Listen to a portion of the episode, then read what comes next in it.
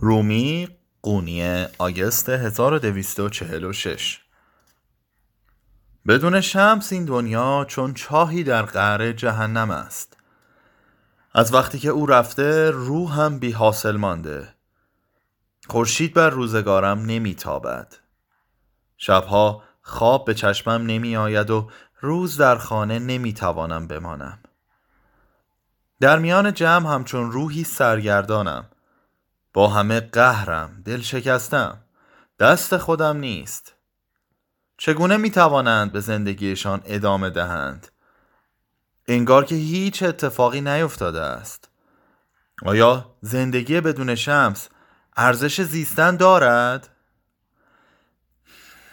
از غروب خورشید تا شفق هر روز تنها در کتابخانه می نشینم به شمس می اندیشم اما چون شمس برای من حاصل همه کس و همه چیز است در واقع به تمام هستی می اندیشم سخنانش از ذهنم بیرون نمی رود روزی خواهد آمد و تو شاعری خواهی شد که زیباترین اشعار عشق را می نویسد نامت در همه دنیا بر سر زبان خواهد افتاد.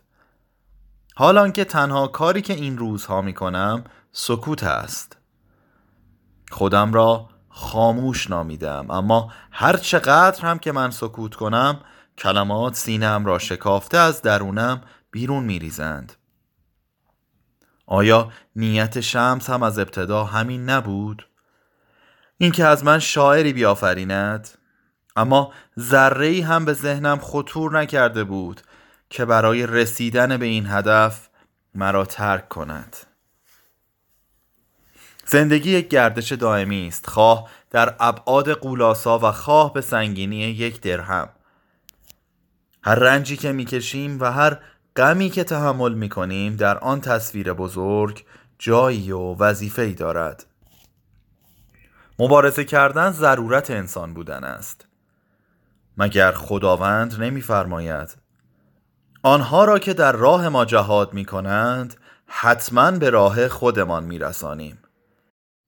اگر تو نفست را زیر پا گذاشته همه را یکسان ببینی و به خاطر خالق در راه دوست داشتن مخلوق کوچکترین قدمی برداری حتما نتیجهش را خواهی دید.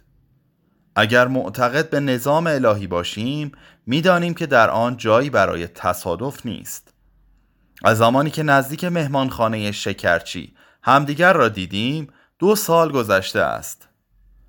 آمدن شمس به سوی من تصادف نبود که رفتنش باشد. شمس گفته بود که به زندگی تو با باد نیامدم که با باد بروم. و بعد حکایتی روایت کرده بود. روزگاری یک صوفی زندگی می کرد.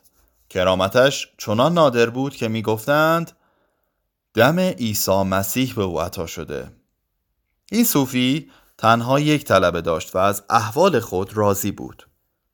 طمعی برای داشتن طلبه و مریدان بیشتر نداشت. اما طلبهش متفاوت فکر می کرد می‌خواست همه در مقابل عزت و قدرت استادش مبهوت و حیرت زده شوند. از این رو مدام به استادش التماس می کرد که مریدان بیشتری جلب کند. صوفی سرانجام سخن طلبه را پذیرفته و آن روز با هم به بازار رفتند. یکی از فروشندگان آب نباتهایی به شکل پرنده می فروخت صوفی در آنها دمید و همه پرندگان جان گرفته و پرواز کرده بودند. مردم شهر مات و مبهود از تعجب دور صوفی را گرفته بودند و برای اینکه بتوانند مرید او شوند به صف ایستاده بودند. در طول زمان آنقدر طلبه و مرید دورش جمع شده بود که طلبه قدیمی نمی توانست حتی برای لحظه ای استادش را ببیند. روزی طلبه به استادش گفت که سرورم سرتان بسیار شلوغ شده. انسانهای زیادی در اطرافتان هستند. در گذشته همه چیز بهتر بود. التماس می کنم همه را بفرستید. صوفی پاسخ داده بود اگر این گونه می خواهی چون این خواهم کرد. روز بعد صوفی به هنگام وضع بادی از خود دفع کرده بود. همه مریدانش از این رفتار تعجب کرده وعظ را ترک کرده بودند. فقط طلبه قدیمیش باقی مانده بود. استاد از او پرسیده بود فرزندم چرا تو با بقیه نرفتی؟ مرید پاسخ داده بود آقایم من با بادی نیامدم که با بادی بروم. شمس تا امروز هر آنچه انجام داده برای رساندن من به کمال بوده و آنچه انسانها نمی‌توانند بفهمند دقیقا این است. خودخواسته آتش حرف و حدیث را شعلور ساخت و بر نقطه ضعف انسانها انگشت گذاشت. بعد جملاتی به کار برد که به نظر دشنام می آمد. تا آنجا که ذهن دوستداران و شیفتگانش را مخشوش و ناامید کرد همه کتابهایم را به درون آب پرتاب کرد تا تمام دانسته های علمی و منطقیم را که بسیار قیمتی میپنداشتم به کناری گذارم همه تصور می کنند که او علما را قبول ندارد اما تعداد کمی می دانند که او در واقع مفسری بزرگ است. شمس در کیمیا، علم نجوم، رسد، الهیات و فلسفه و منطق صاحب اندوخته و علم عمیقی است اما علم را از چشمان کور پنهان می دارد ذاتا فقیه است اما مانند فقیری برخورد می کند شمس در خانه ما را به روی فاحشه توبه کار باز کرد. ما را مجبور کرد که تعاممان را با او سهیم شویم. به ما یاد داد تا به حرف و حدیث مردم اهمیت نداده پاسخ کلام بد را با بدی ندهیم. مرا به میخانه فرستاد تا با سرخوشان سخن بگویم. یک بار خواست تا در مقابل مسجدی که در آن موعظه می کردم بایستم و گدایی کنم در زندگیم برای اولین بار توانستم خودم را به جای یک جزامی سائل بگذارم و برای یک بار هم که شده از چشم او به این دنیای بی سر و ته نگاه کنم فهمیدم که از منظر یک گدا رومی چگونه دیده می‌شد. شمس مرا از شیفتگانم از چاپلوسانی که اطرافم جمع شده بودند و من متوجه آنها نبودم و حتی از طبقه برتری که حمایتم می کردند جدا کرد و با پایین ترین طبقه اجتماع آشنایم کرد. در سایه او انسانهایی را شناختم که به گونه دیگر امکان شناختنشان را نداشتم. اعتقاد داشت آنچه بین انسان و خدا به شکل بت در آمده خواه شهرت و مقام و پول باشد خواه افراط در دینداری و اساسا آنچه تبدیل به بت شده و از عشق دور است باید شکسته شود. طرفدار از میان برداشتن مرزمندی اندیشه محدودیت افکار پیش داوری در میان جمعیت و اختلاف نظرهایمان بود. تا همه بدانیم که واحد و برابریم. فقط عشق باقی بماند. فقط عشق الهی. صرفا به خاطر او از امتحانهایی گذشتم. از درجات بالا به پایین افتادم. از حالی به حالی در آمدم حتی در چشم وفادارترین مریدانم به شکل انسانی مشکوک و گناهکار دیده شدم. به خاطر او مزه تلخ تنهایی بیچارگی ترد شدن و سرانجام درد جدایی را چشیدم لطف دنیا و چاپلوسیش لقمه لذیذ است اما به کمش قناعت کن زیرا در اصل لقمه ای از آتش است. مت شدن به مذاق شیرین می آید شماتت چون تلخه است زشت دیده می شود حالان که در شماتت هم عزتی نصیب انسان می شود امتحان کن تا ببینی. هر روز و هر لحظه که میگذرد خداوند می‌پرسد آیا عهدی را که قبل از فرستادنتان به دنیا با هم بستیم به یاد می آورید؟ خزینه گنجی ناشناخته بودم. اراده کردم تا کشفم کنید. آیا در این قول و قرار زیبایی و بزرگی سهمی را که نصیبتان شده نمی بینید؟ بیشتر زمانها برای پاسخ دادن آماده نیستیم. این سوالات ما را می ترساند ناآرام ما می کند ولی خداوند صبور است. می‌پرسد منتظر میماند. دوباره سوال می کند و باز هم انتظار می کشد اگر این زخمی که به دل دارم قسمتی از امتحان من است آرزو می کنم در پایان این راه غمانگیز و پررنج و درد حسرت به انتها رسیده و من به دیدار شمس نائل آیم. حاضرم از کتابهایم معزه هایم پسرانم همسرم و تمام هستیم و شعن و مقامم بگذرم. کافی است که یک بار دیگر جمال نورانیش چهرم را روشن کند. روز گذشته کرا گفت که در حال تبدیل شدن به شاعری هستم. چقدر عجیب. تمام عمرم برای شاعران اعتباری قائل نبودم. اگر زمان دیگری بود به سخنانش اعتراض می کردم اما اکنون ممکن نیست. از دهانم شعرها بیرون می ریزد بی هیچ وقفه ای بیان که در اختیارم باشد. شنوندگان می‌گویند که شاعر شدم.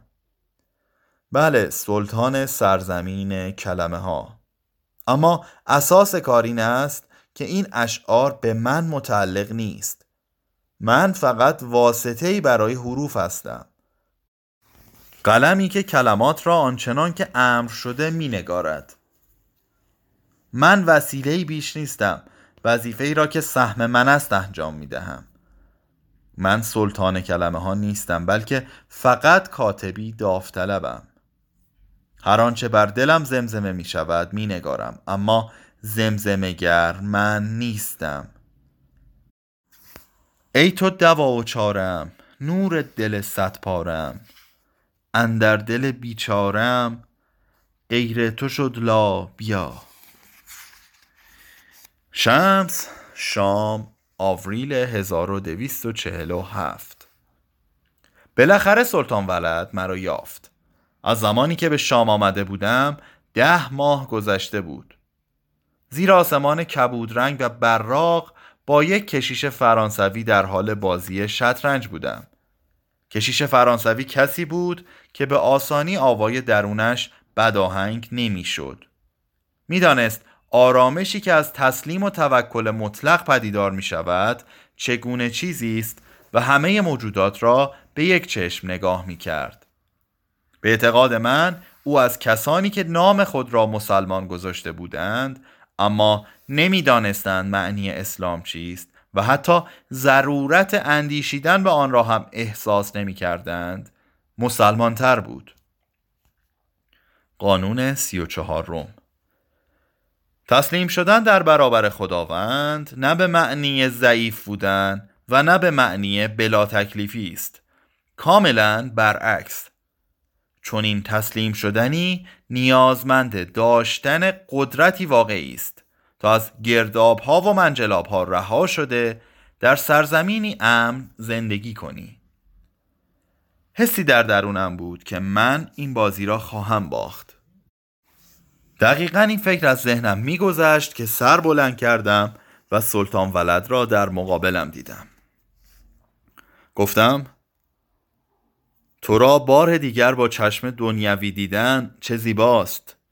پس بالاخره تصمیم گرفتی که حقیقتا به دنبالم بیایی. تبسمی عجولانه بر چهرهش پدیدار شد و از اینکه متوجه تشویش و تردید درونش شده بودم تعجب کرد. اما چون جوانی با شرف و مورد اعتماد بود حقیقت را انکار نکرد. بله به جای جستجوی تو مدتی این سو آن سو گشتم. می‌خواستم پدرم را فریب دهم اما پشیمان شدم. نمی‌توانستم به پدرم دروغ بگویم. بالاخره به شام آمدم.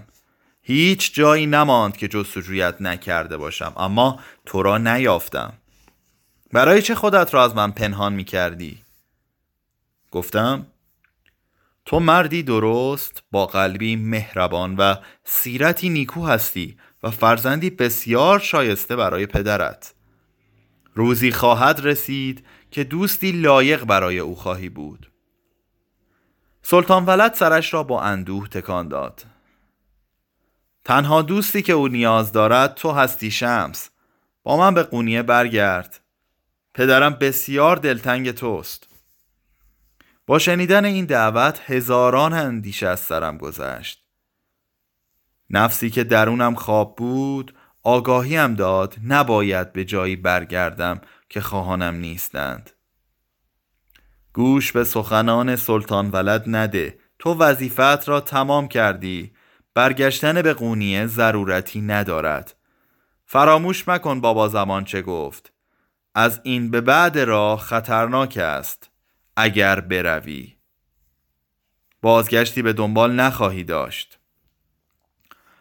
نفس زندگی کردن می‌خواهد. همیشه در پی افسونتر است. نفس من هم می‌خواست به گشتن دنیا ادامه دهم. با انسانهای جدیدی آشنا شوم. شهرهای گوناگون ببینم. علاوه بر آن از شام خوشم آمده بود. می توانستم تا زمستان آینده به راحتی اینجا اقامت کنم. اما به خوبی می دانستم که قلبم در قونیه جا مانده است. چنان دلتنگ رومی شده بودم که بر زبان آوردن نامش هم درونم را مجروح می کرد وقتی او همراه هم نبود ماندنم در هر جا و هر شهری چه مفهومی داشت. به میز شطرنج برگشتم شاهم را حرکت دادم. چشمان فرانسوی از حدقه درآمد. زیرا متوجه شده بود که دانسته خودم را به باخت محکوم کردم. زندگی هم چون بازی شطرنج است. بعضی از حرکت ها را برای برد انجام می دهی و بعضی از حرکت ها را صرفا به خاطر ضرورت بازی. میاندیشی که درست است اما میبازی. سلطان ولد گفت لطفا با من بیا. حتی کسانی که پشت سرت حرف و حدیث می‌گفتند و با تو بد رفتاری می‌کردند از گفته خود و از کرده خود بسیار پشیمانند. قول می‌دهم این بار همه چیز عوض شده است. خواستم بگویم آه فرزند نباید چنین ادعایی کنی. هیچ کس نمی‌تواند چنین تعهدی بدهد.